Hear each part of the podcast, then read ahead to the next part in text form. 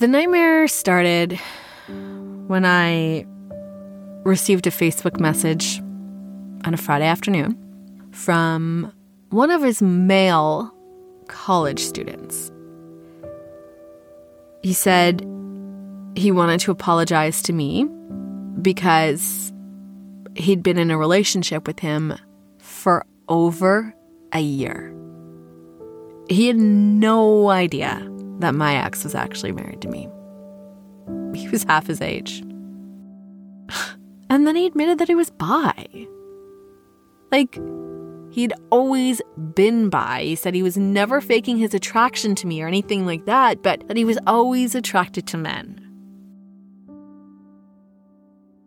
This is Sarah, and today I will be telling the story of how she met and divorced the love of her life, all because of her ex-husband's shocking confession about his sexuality, but more importantly, because of what he had been doing behind her back.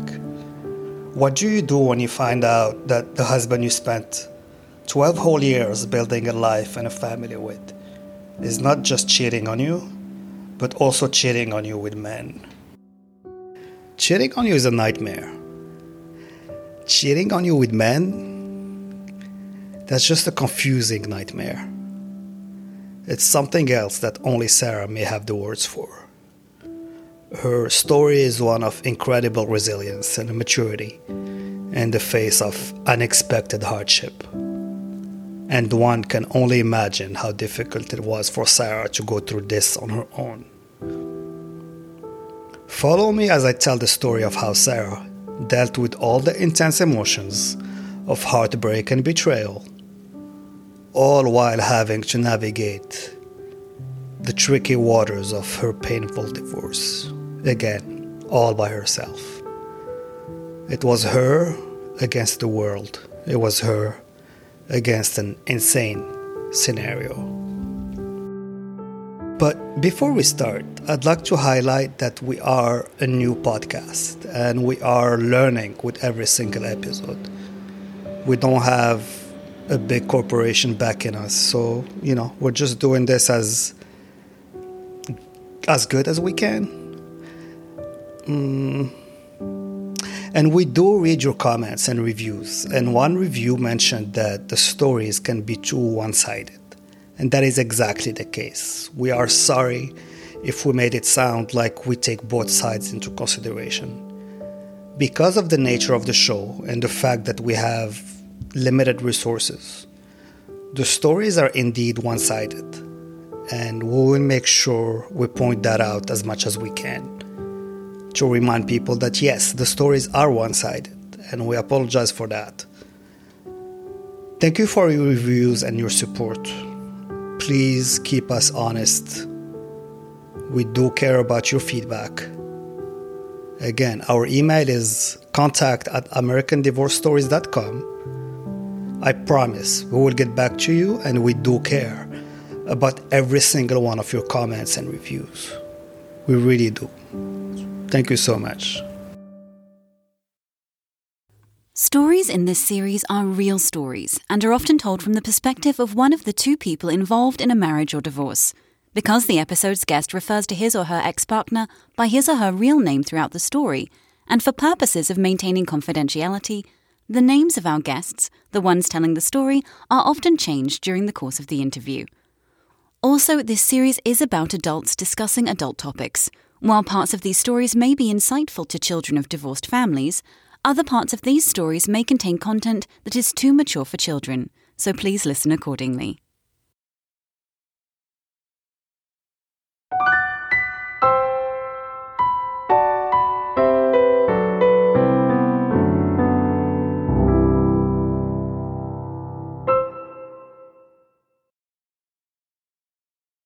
I was born and raised in the charming suburbs of New York City and Westchester, just about like a 30-minute drive away from the city, where neither my mom or dad would ever take us very often. My father, he was a family man, and he taught me a lot about what I wanted in a family when I grew up. My parents were the definition of in love, and while I always dreamt of having a love as good and fulfilling as theirs growing up, I never really thought of romance as a priority. It's almost like I had so much love within my household that I didn't need to look for it somewhere else. Sarah's parents definitely set quite the example for her when it came to love and relationships. They were and still are very much in love with each other. She had grown up with the notion that she deserved a love as strong as theirs. Her parents were faithful and dedicated to each other, qualities that Sarah had been brought up to believe should be present in all of her future relationships. Her standards were pretty high, and good for her. All women should have those standards. I strongly believe men suck at life, and women should rule the world. And if that was the case, we would be living in a much better world.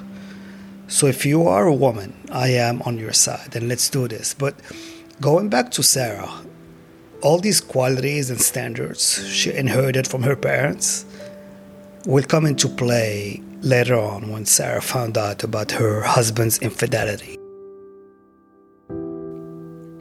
The way I remember it is they were always going on dates and kissing each other goodbye and sharing inside jokes and just being cute. Their love is what I would describe as stable and nurturing. My dad actually still looks at my mom like she's the most beautiful woman in the world. I always thought about how I wanted a man who would look at me the same way. And the reason Sarah remembers all of that is because her best friend, growing up, would often tell her, "I wish I had parents like yours, just getting along and being so in love." Having bore witness to their amazing love story, Sarah never settled for anything less when it came to her own love life. Perhaps that was what set her back in finding potential partners, but it was never a huge concern for the forward-thinking Sarah. She didn't sit around waiting for love, waiting for her husband, tending to her own dreams, and she was focusing on her own studies. So much so that when love came around, it was very much unexpected. Having grown up so close to New York City, Sarah and her friends were always fascinated by the city and what it had to offer. She always knew that after high school, that's where she would be going to study and pursue her dreams. Sarah moved out of her parents' house in Westchester to a small apartment in Manhattan once she got accepted to NYU. Having only lived in one place for most of her entire life, Sarah had a lot on her plate. She was in the big city now. She was in the Big Apple. She spent most of her time getting used to her new place and living on her own, doing adult stuff, adulting. There was no time for her to go out and socialize, much less find someone worth dating. She always wanted to go to NYU, and she knew that she would end up there eventually if she worked hard enough. She knew what she wanted to do, what she wanted to study. She knew that she was going to find a lot of things, passions, interests, opportunities to challenge herself and grow as a human being. First week of classes came, and Sarah was ready for a hectic college experience, full of nights alone spent hunched over her textbooks and takeout boxes. She was fine with the idea of living alone, and she was the kind of person who kept to herself in school, except for the company of a few trusted friends. So it came as a surprise, even to her, when she started dating her ex-husband, Jeff. They met while Sarah was in her first year at NYU, pursuing her sociology degree. It was like a fairy tale, really. She never really believed in love at first sight until she saw him standing at the front of the lecture hall. Yeah, you heard that right. She fell in love with her graduate teaching assistant. They made eye contact across the room, or actually she made eye contact with him, and the rest was history. Despite being 8 years apart in age, Sarah and Jeff hit it off right away. Even before they got together, the chemistry and attraction between them was obvious. It was just like how Sarah described it, a fairy tale. Mm-hmm. From the glances across the room to staying back for tutoring for extra time together, it sounds like something straight out of a romance novel, especially with New York City in the background. Sarah may have been a bit of an introvert, but she grew bolder and bolder every week, emboldened by the fact that Jeff did not seem to refuse her attention.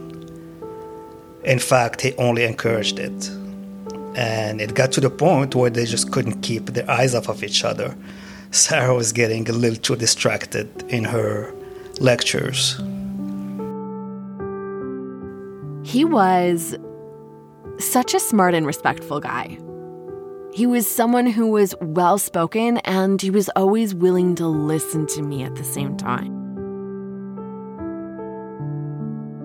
We definitely connected around sociology and our fascination with human interaction in general. And, you know, it didn't hurt that he was good-looking as well.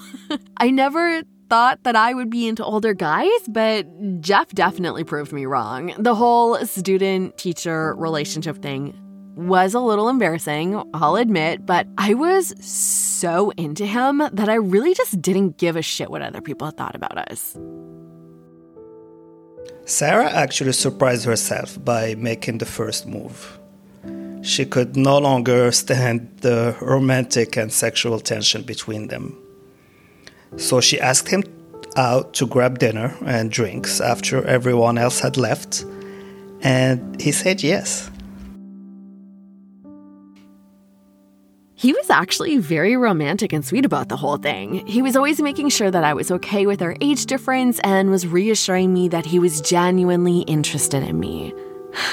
I still remember where we went. Can't believe it. It was a Thursday night, and he took me to a quaint Italian restaurant in the West Village by NYU's campus. I remember we had such a great time eating, talking about everything under the sun, and then he sent me back home.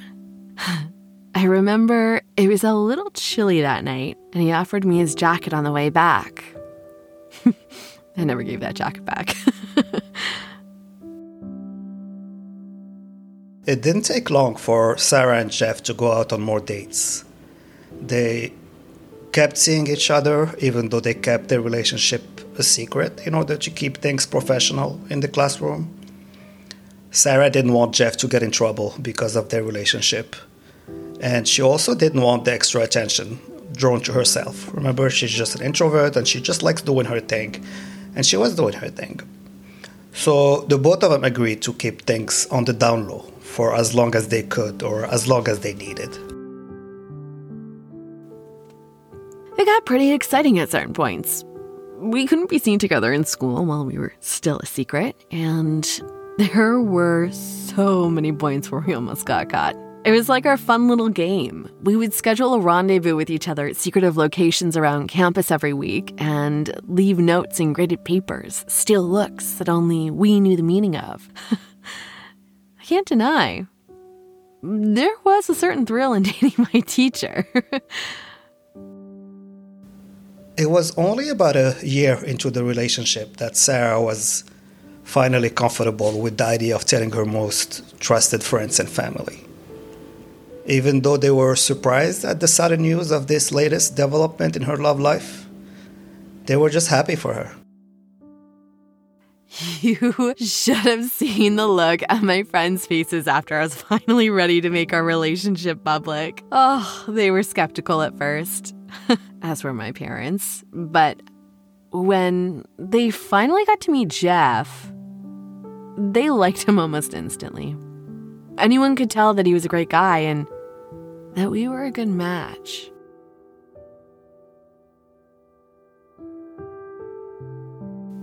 Jeff just didn't teach me sociology.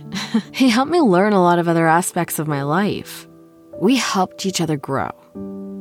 And it's true what they say is that experience often comes with age, and he taught me most of the things that I know about sex and relationships and living together.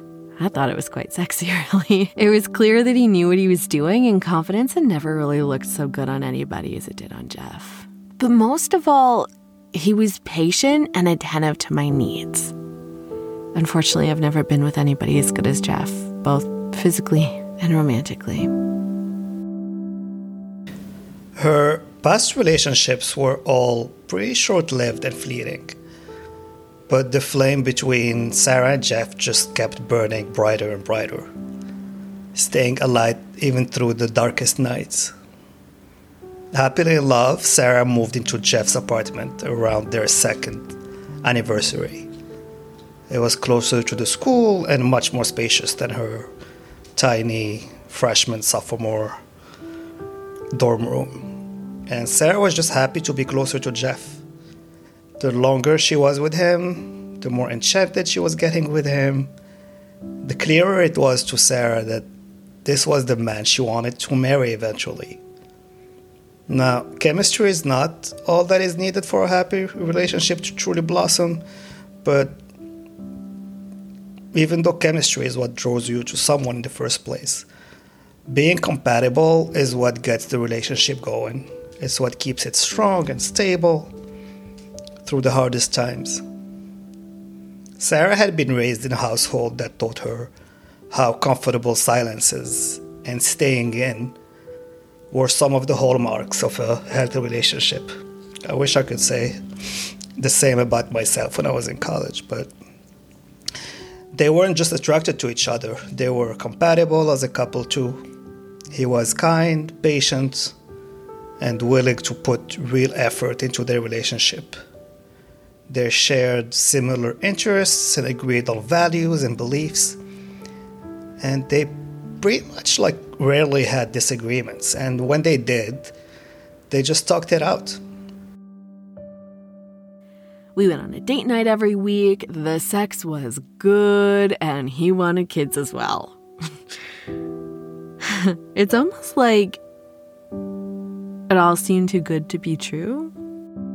And perhaps it was too good to be true, though Sarah's not gonna find out until much later into the relationship.